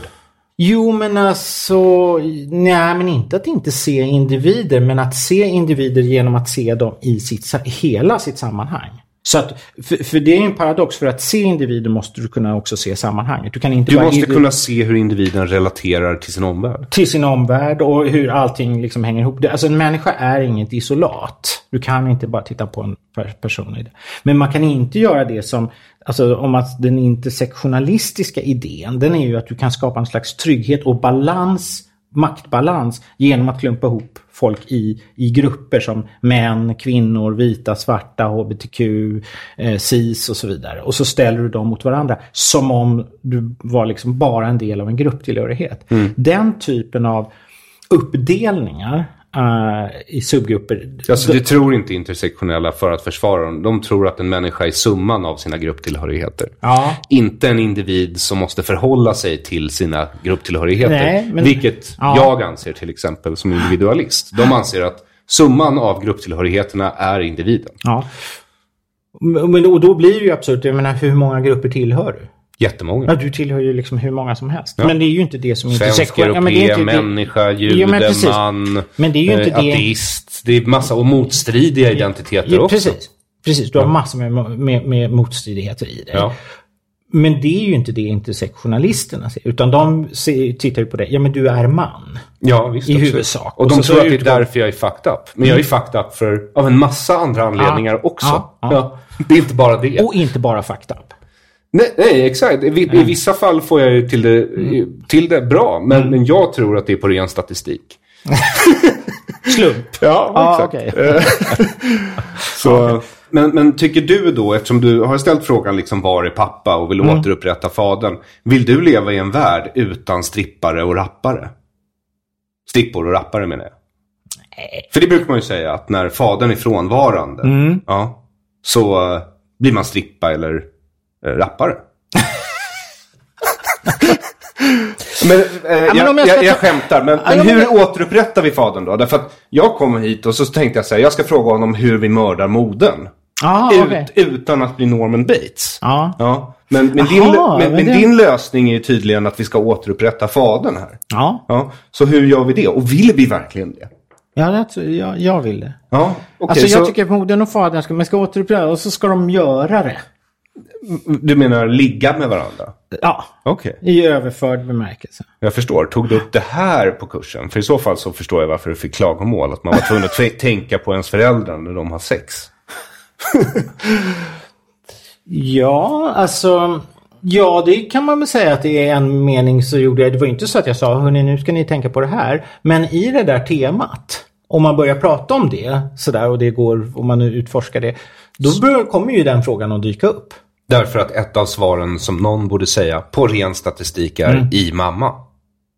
V- vadå i mamma? Var är pappa? Ja. Svaret kan vara Ja. i mamma. I mamma? Ja. Mm. Kan det ju, eller? Men, Ja. men hur återupprättar vi fadern? För det är det jag vill veta. Nej men det första är väl att vi börjar, jag, jag tycker att vi måste börja prata om det här med att modern är idealiserad. Och idén om att vi skulle kunna, liksom kunna Eh, att, att fadern inte behövs. Det är en narcissistisk idé. Den är, det, det är en fantasi och den är skadlig. Så det är väl, liksom, det är väl att med, liksom en, ett medvetandegörande. Alltså det, det är ju en så otroligt stor fråga. Är det en narcissistisk idé att leva ett liv där du och din mor är de enda som finns? Ja, ytterst är alltså, i psykoanalytisk teori så, så, så tänker man ju att när liksom den yttersta omnipotensen det är ju att jag behöver ingen annan. Jag kan göra allting själv. Och i, Men då borde ju inte ens modern ingå. Det är alltså min strategi, att döda modern också. Det är den narcissistiska strategin. Ja, du, det, det skulle vara väldigt narcissistiskt. För du är, alltså i alla fall när du är liten så är du beroende av eh, din omgivning, din, din mor och din far. Du är det är du förresten hela livet. Inte av din mor och far, men av omgivningen. Ja. Och vi har alltid en tendens att vilja eh, förneka det. Vi vill vara självständiga. Och i förlängningen så är det en överdriven idé om att vi kan vara helt självständiga. I reproduktionen så blir beviset på det, det är omöjligt. Det behövs en spermie och ett ägg. Och nu kan ju tekniken utvecklas och nu behöver det behöver ju inte vara en man och en kvinna och man behöver inte ha Det räcker samlag. med en cell och ett ägg. Precis, alltså det går att göra på massa olika sätt. Men det vi aldrig kommer ifrån det är att det är någonting som behöver mötas. Va? Det, är två liksom, det, är Ja. två, det finns ett behov av olika. Och föreställningen om att vi behöver inte den ena parten, den är typ skadlig. Den, den, eh, den föreställningen menar jag, det är en narcissistisk föreställning. Får jag fråga en annan sak angående, för du säger så här idealiserad moder. Ja. ja. Eh, Det, det betyder ju att du förknippar, och det allmänna samtalet förknippar modern med ja, en serie fördelar, fördelaktiga egenskaper. Allt gott. Allt gott. Eh, Men vad har modern för negativa egenskaper? Vad är det Norman Bates upplever att hans mor har gjort mot honom? Ja, men hon, ja, men en sak är ju naturligtvis att alltså, modern kväver ju din självständighet. Vi talar ju om en matricid. Och jag googlade matricid innan det här. Okej, det har jag aldrig... Eh, alltså att eh, en modersmördare helt enkelt. Aha. Patricid är att mörda Ja. sin pappa. Ja, okej. eh, och det symboliskt ska ju ske under den oidipala fasen om man då ska vara psykoanalytisk Ja, ja. och tro på Freud. ja. Och sen så finns det väl något sorts elektrakomplex brukar det pratas om. Du vet eh, kvinnor som vill döda sin fader. Mm, Ja, just det. Mm. Där fick jag ju aldrig något större genomslag direkt. Nej, det fick ju inte det. Nej. Eh, för det går inte riktigt ihop. Nej. Nej, men Norman Bates är en karaktär och vi har historiska exempel på Mm. matricid. Människor som har mördat sina mödrar. Så då säger du alltså att hon är en väldigt kväv, hon kan vara väldigt kvävande moder. Liksom. Mm. På vilket sätt då? Hon kramar ihjäl dig. Alltså du blir fast vid hennes knä och sugande på hennes bröst. Ja men det är en sak, den Ja. överbeskyddande modern. Ja. Alltså Ja. Jewish overbearing mother Ja. sitting right here. Eh, eh, men, men, och det, det är ju en sak. Men Mm. sen så kan det ju vara en, en mor som eh, vill styra dig också, eller hur? Absolut. Hon vill att du är, du är en representation, en spegling av henne. Ja. Och måste liksom spegla hennes fantasier om framgång eller... Eller? Ja, det, jag menar det finns väl tusen liksom, motiv och... och, och Ja, men jag försöker utreda vad de toxiska kvinnliga sidorna är. Va, vad är det för negativt med att ha Mm. ett samhälle som styrs av moden? Ja, det är väl en, liksom en evig och liksom stor så här, fråga. Men jag, men jag, jag tycker ändå, det, min förståelse av det är, det, det är ändå liksom den kvävande. Och kvävningen kan ju se ut på olika sätt. Jag menar det du beskriver att ja, men du ska liksom förverkliga mina drömmar och önskningar och bli den här. Det är ju också något kvävande, att du kommer aldrig ur hennes hägn. Och det tror jag är liksom, det är den, den grundläggande problemet att frigöra sig från modern. Och då är ändå för säkerhets skull. Va? Så säga, modern eller modersfunktionen. Vad det nu är. Den som liksom gett dig näring. Och att vi måste lämna den. Och, och jag tror att mordet då, alltså, eller att göra sig idén om att Alltså ett mord är ju därför att du inte kan göra dig fri. Du kan inte gå iväg. Du är inte fri. Det är ju en Du- extrem Ja, men det är åtgärd. en extrem åtgärd. Du får liksom... Du, du kan inte ta hitta ett det. känslomässigt sätt att förhålla dig Nej. Mm. till hennes försök att kontrollera dig. Ja, då måste du mörda henne. Och, och i det här återupprättandet av fadern, tror jag, som du vill ha, Mm. Ja. så måste man ju på något sätt också hitta ett känslomässigt förhållningssätt till modern som tillåter dig Ja. att, att ta hand om henne trots att hon blir skröpligare och skröpligare och knäppare och knäppare. Ja, och fadersfunktionen är ju att säga där ute pågår livet. Där ute pågår livet. Det är att visa, att öppna dörren.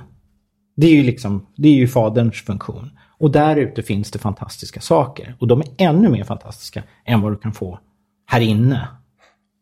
Alltså, och, och en viktig del i det är ju att fadern säger till modern att här har du liksom det är hit du ska rikta din, din liksom energi. Eller det är här du har, alltså Lacan sa ju så här att här, här är fallos, inte i barnet. Så att om modern blir helt fixerad på barnet och tror att den kommer att kunna få allting där så är det liksom också en, en osund därför då kan barnet inte frigöra sig. Och det är ju också beskrivningen till viss, i, i, i viss mån av eh, överförd narcissism. Hur då menar du? Att, eh, Alltså de säger ju att narcissism, till viss del i alla fall, det är ju en socialt överförd. Ett, eh, socialt du för överförd. över alla förväntningar på barnet. Exakt. Ja. Ja, ja, absolut. Det finns ett sånt där uttryck som, det här var intressant, jag var inte med på att vi skulle bli så analytiska så här. Men eh, så jag hade inte riktigt den hjärnan på och den, den kan ju ta ett litet tag. Men, nej, men det finns ett sånt där uttryck som jag tycker är talande som är att the mother claims the baby. Och det tror jag många kan relatera till. Jag, tycker, jag har pratat med många liksom, män om det och fäder. Att hur svårt det kan vara att, att bygga upp en relation till sitt barn. Därför att modern liksom har gjort anspråk på barnet. På något sätt. Inklusive tror jag många av de här moderna eh, jämställda relationerna har också den karaktären många gånger. Därför att vad, vad, vad man har gjort, till, ofta tillsammans då, det är att, att vi ska bo, då ska båda bli mödrar till barnet. Alltså vi båda, och det slutar med att papporna går också och rullar barnvagn och dricker kaffe latte Ja. uppe på Nytorget. Fast det, och så dubbeljobbar de. Precis som kvinnorna gjorde förr. Så det blir inte riktigt någon lösning. Alltså det blir inte heller på något nytt. Båda får det sämre, ingen får det bättre. Nej, och båda blir liksom mödrar. De går in i det som var deras. Så- det blir heller kanske inte någon riktigt ny modern fadersfunktion. Är du, vi- med, är du med på vad jag menar? Jag, jag är helt med. Men vi börjar... Nej, vi börjar inte alls få ont om tid. Så det är Nej. lugnt. Eh, eh, jag är med på vad du menar. Men eh, jag är nyfiken på en annan sak också. För jag Mm. kanske kommer att återknyta till det här ämnet. Men vad trodde du att vi skulle prata om? Ja, vad trodde jag? Vi skulle jag tänkte vi skulle prata om... Det var kanske... Min, min, jag tänkte vi skulle prata om snällismen. Varför det? För det, Nej, för det jag hänger ju ihop också med en frånvarande, för, frånvarande far, gör det inte? Ja, ja, absolut. Nej, men det hänger ihop med det. Nej, men, och jag, jag, det var för att jag ville prata om det. Därför att jag tycker det är en sån stor och påtaglig grej. I vårt samhälle överallt. Alltså från nu, om vi börjar med coronan och vad som har hänt här. Okej, vad- hur blir den svenska hållningen nu? Det är jätteintressant att... eh, Nu, nu Ja, vad är din bild av det? Alltså jag har min bild klar. Jag gjorde ett, tid, ett coronaavsnitt någon gång där i början. Eh, där jag förklarade att för min egen del så är det bara så här att eh, vi vet ingenting än och det kommer ta ett tag. Ja. Och om ni tror att Sverige har en strategi eller om du som lyssnar tror det så tror du fel. För det har de inte. Jo, de hade en strategi. Och det var att gör ingen... I början pratade man ju väldigt mycket om att man skulle inte uppröra människor. Okej, alltså, vi får inte skapa panik.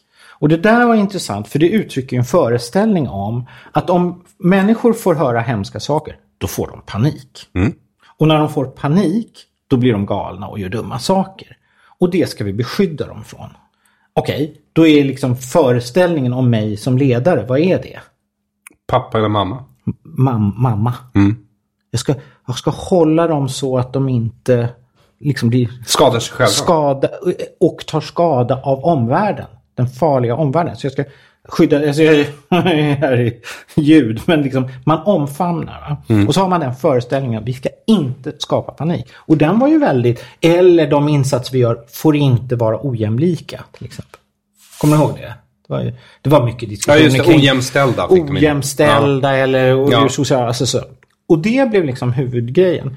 Nu, bara för några dagar sedan, då var så här, ah, jävla skit. Vi, Tegnell gick ut sa, ah, vi skulle nog ha slagit till lite hårdare.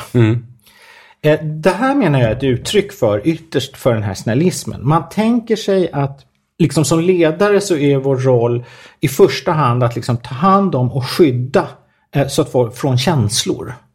Så att de inte får panik. Medan den andra grejen, nej men, t- ja, men tänk om det är så att det här viruset faktiskt tar död på folk då. Då är det väl liksom, om vi ska väga det, då är väl det bättre. Som jag menar, eh, som innehåller mycket mer av aggressivitet, misstänksamhet, eh, försiktighet, rädsla. En av de viktigaste funktionerna i ledningsarbetet är att identifiera och eliminera hot. Okej? Att identifiera och eliminera hot. Det har, i snällismen, det har liksom kommit bort. Ja. Därför där tror man ideol, idén är under där att om, om vi bara har goda, kärleksfulla känslor, då kommer det att sprida sig och då kommer allting att bli bra. Det är liksom den, det är grundidén om rollen. Att jag leder, om jag är en kärleksfull Jesus, då kommer här, liksom paradiset på jorden att uppstå. Sen vet vi ju då att nej men så är det inte för ormen kommer att komma. Ja.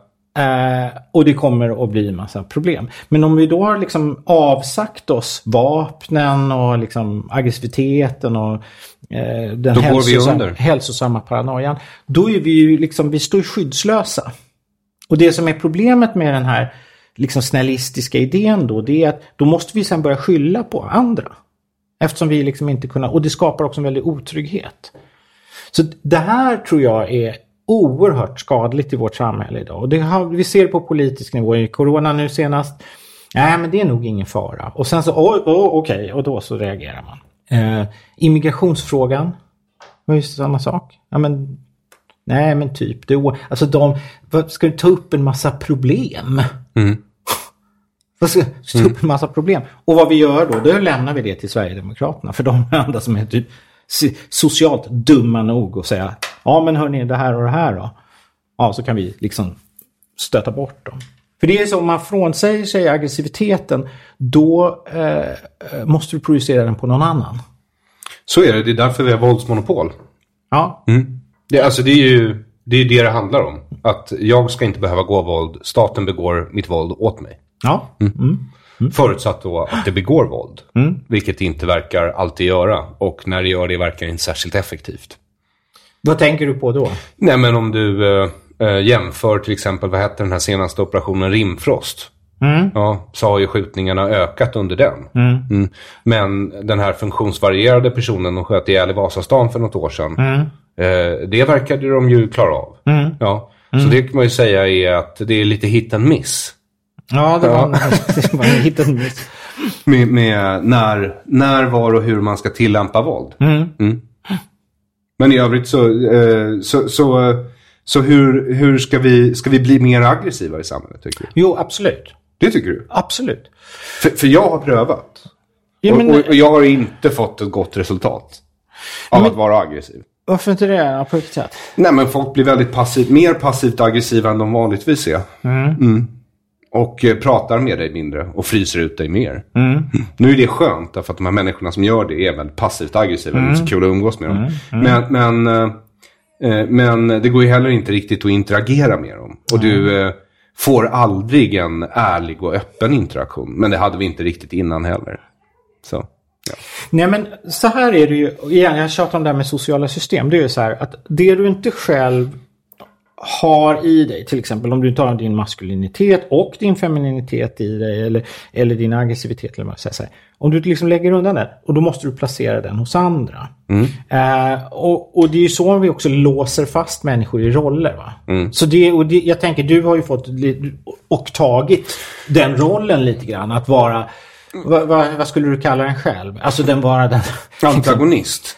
Antagonist, eh, kritiker, Motvalls. motvalls. Men jag tror att vi behöver in det i överallt, i politiken, i arbetslivet, att vi måste ha motvalls liksom inom oss själva och mellan oss själva. Inne i Socialdemokraterna så måste de ju för Om det är ett hälsosamt system som du säger. Ja, Då, måste de, då, då ska de ju diskutera sina idéer inne där, inne där. Och så ska de ha, bra gräl med varandra. Absolut. Jag håller med dig Så till att man 100%. förstår varandra. Men det, det händer inte idag. Och det är liksom den snällistiska kulturen. För den säger ju så här, nej men säg emot. Nej men det är ju inget, det är otrevligt. Varför gör du det? Och då liksom beskär vi våran egen möjlighet. Och, och ytterst faktiskt att tänka ordentligt. Allting blir vad människor tycker. Jag, jag, jag, Men, men det, du... det du, för du pratar om sociala system. Men, men om ett barn föds eh, och mamman eh, bestämmer sig för att claima barnet Ja. och, och pappan bara försvinner. Mm. Ja. Eh, och mamman släpper aldrig barnet. Så det växer upp och det flyttar aldrig hemifrån Mm. och, och det gör precis som hon säger och det, det tar inga risker. Mm. Hur, vad, vad blir det här barnet då? Blir det ett socialt barn? Eller blir det ett asocialt barn? Det är därför jag undrar. För det, det, det, det är som att du, du beskriver ett socialt system, men vi lever i ett asocialt system. Som skapar asociala individer. Eller om de ens är individer. Det är tveksamt ibland. Alltså. Ja, men den du beskriver kan väl bli både asocial eller översocial och då kanske man också är asocial på något sätt. Jag menar väldigt många människor som är, blir eh, liksom cyborger tycker jag är så bra ord. Det finns inget enkelt men liksom man bara en sida. Man är bara beroende eller man är bara snäll eller man är bara kritisk eller vad det nu är. Man, är liksom, man, man har bara en dimension. De, är, jag menar när det kommer till du säger social eller asocial. Jag menar många sådana här mm, väldigt sociala, eh, konformistiska människor som smälter in överallt. De är ju i grunden väldigt asociala. De är helt isolerade egentligen och det är, allting går ut på att bara vinna erkännande eller få vara en del i gruppen. De förlorar sin individualitet och då kan de ju inte heller vara en del. Ja. Titta inte på mig sådär Johan. Jag blir illa till mods då. Ja. Det, är så, det är som att du stirrar in i min själ som jag inte ens tror på. Eh, men jag menar, till, till viss del, den familjebildning jag beskrev var ju en, en icke-fungerande familjebildning. Ja men varför menar du att den är icke-fungerande? Nej, alltså jag säger inte att det måste vara det. Nej. Eh, Eller jag, jag säger inte att alltså, om du växer upp med en ensamstående mor. Mm. Eh, även om du inte har en pappa där så behöver det, det behöver inte vara icke-fungerande. Men just i det här fallet som jag beskrev så var det ju en mamma som då kvävde barnet Mm. Ja. och hade det vid sin barm hela Ja, livet. ja. Och det är ju då en icke-fungerande, Mm. Tycker jag, en icke-fungerande, eller en, en dysfunktionell familjebildning. Ja, det är Ja. sannolikt skulle Ja, jag och säga. sen så drog jag ju en, en jätteliknelse och alltså extrapolerade från den här händelsen till vårt samhälle. Där det faktiskt är så, om, om man ska i alla fall generalisera från det du säger. Okej. Att fadern är frånvarande i samhället. Ja. Den, den faderliga sidan. Den här manligheten som är positiv och konstruktiv, men aggressiv. Ja. den saknas. Ja. och vi har ett samhälle som är i princip en stor mamma. Ja. vi ligger och suger på tutten hela tiden. Det är Alexander Bard som säger det, Ja, inte jag. Men, ja. men Ja, och tar hand om oss. Det är ju en dysfunktion... Då, det är ju exakt samma fam, eh, dysfunktionella familj jag just beskrev, fast på jättestor nivå. Ja. Men då, ja, absolut. Då är jag med. Jag menar, vi blir... Risken är i det, det är att vi blir beroende. Och, och när vi blir beroende av auktoriteter, då är det liksom...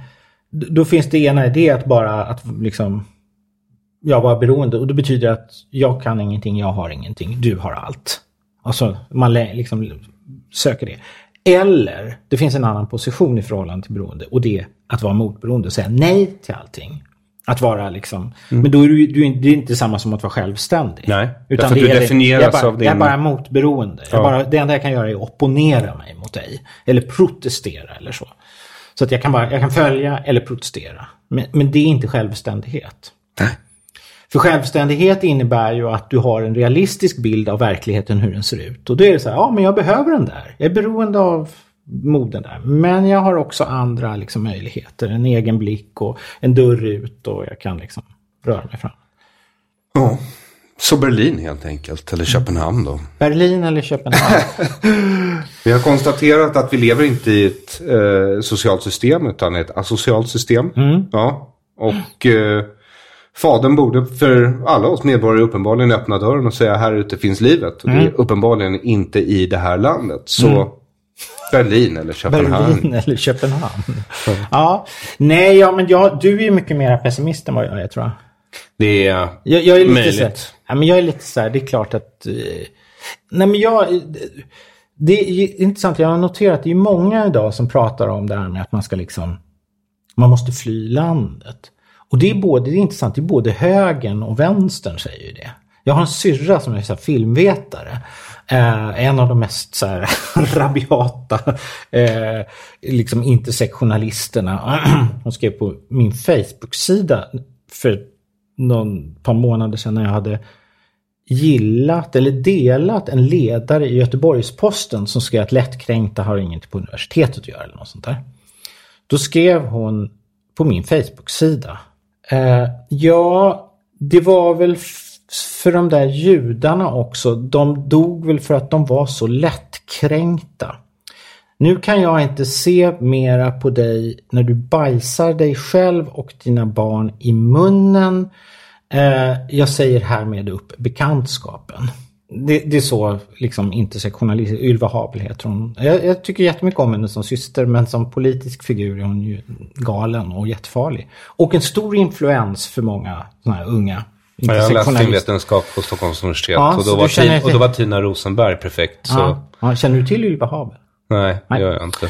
Nej, men, eh, men hon, eh, hon bråkade mycket om Lilla hjärtat. Och, alltså inte den Lilla hjärtat som är nu, utan du vet Stina Wirséns. Ja.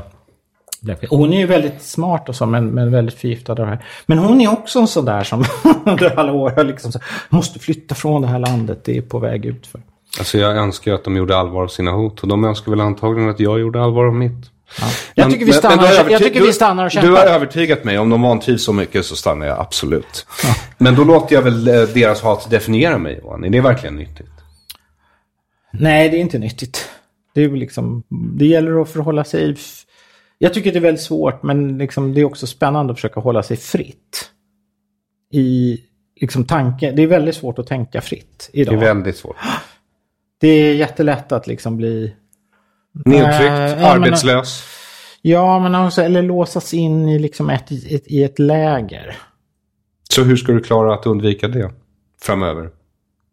Ja, men jag har faktiskt tänkt så att jag ska inte vara så rädd för att kliva in i eh, ett läger också. Alltså jag tycker det är skitspännande och prata med dig och med folk och sådana som Alexander Bard och de som, som alltid tyckte liksom jätteintressanta på den sidan.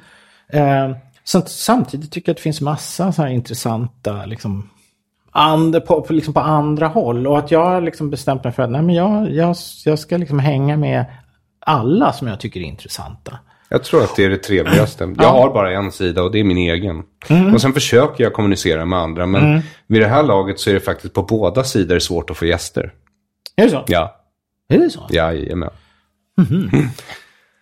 Lägger du ihop det med alla myndighetsproblem så förstår du, så tänker du så här, ja men jag är ändå inte fullvärdig medborgare här. Inte för att någon verkar vara en fullvärdig medborgare och få ta eget ansvar, men jag försöker och det går inte så why stay liksom. Men, men det är intressant. Vilka är det som är liksom på både så här, kan du ge något exempel? Som Det säger kommer så här- jag göra under lunchen. Ja, ja, så vi, jag jag, tycker ja. att vi helt Stannar enkelt... där. Ska vi göra det? Det Ja, kanske det- blir fler gånger. Ja, det Ja, hoppas jag. för jag hade jättetrevligt. Och Ja. tack så jättemycket för Tack att så du kom. hemskt mycket själv. Tack. Bra.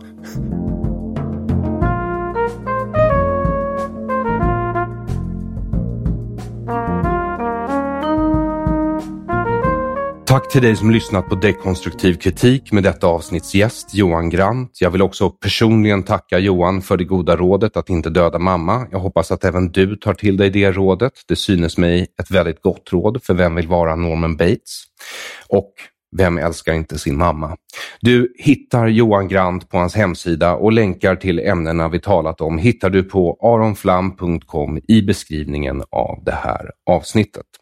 Om du har uppskattat avsnittet och vill visa din uppskattning på ett sätt som påverkar gör du det via patreon.com aronflam i ett enda ord, på Paypal, bitcoin eller via swish 0768 943737. 0768 943737. Alla sätt att donera på finner du på hemsidan aronflam.com donations samt i beskrivningen av det här avsnittet oavsett vilken plattform du lyssnar på. Där hittar du också muggar, hoodies och t-shirts med bland annat dekonstruktiv kritiks motto Your feelings are hurting my thoughts. Dina känslor sårar mina tankar. Tack till dig som redan är en Patreon. Ditt bidrag hjälper dekonstruktiv kritik att utvecklas. En ny hemsida är på G och arbetet med att publicera Det här är en svensk tiger på engelska fortskrider. På hemsidan aronflam.com kan du också se delgivningen om misstanke från Stockholms tingsrätt. Vad som händer näst i berättelsen om det här är en svensk tiger återstår att se. Med risk för att projektet fortsätter hela vägen in i rättssalen. Det är möjligt att jag åtalas för omslaget men i så fall vill jag att rätten tar ställning till hela verket. Vilket i så fall skulle inkludera rättegången i sig. Men i väntan på en eventuell nästa akt, vare sig jag åtalas eller frias från misstanke, kan du se delgivningen på aronflam.com i beskrivningen av det här avsnittet. Har du ännu inte köpt ditt exemplar av Det här är en svensk tiger så kan du göra även det på hemsidan aronflam.com snedstreck merchandise. Tack för att du lyssnar. Jag heter Aron Flam. Du kan följa mig i sociala medier och dela det jag postar både publikt och i smyg. All hjälp tas tacksamt emot. Till nästa gång, ha en god tidsenhet.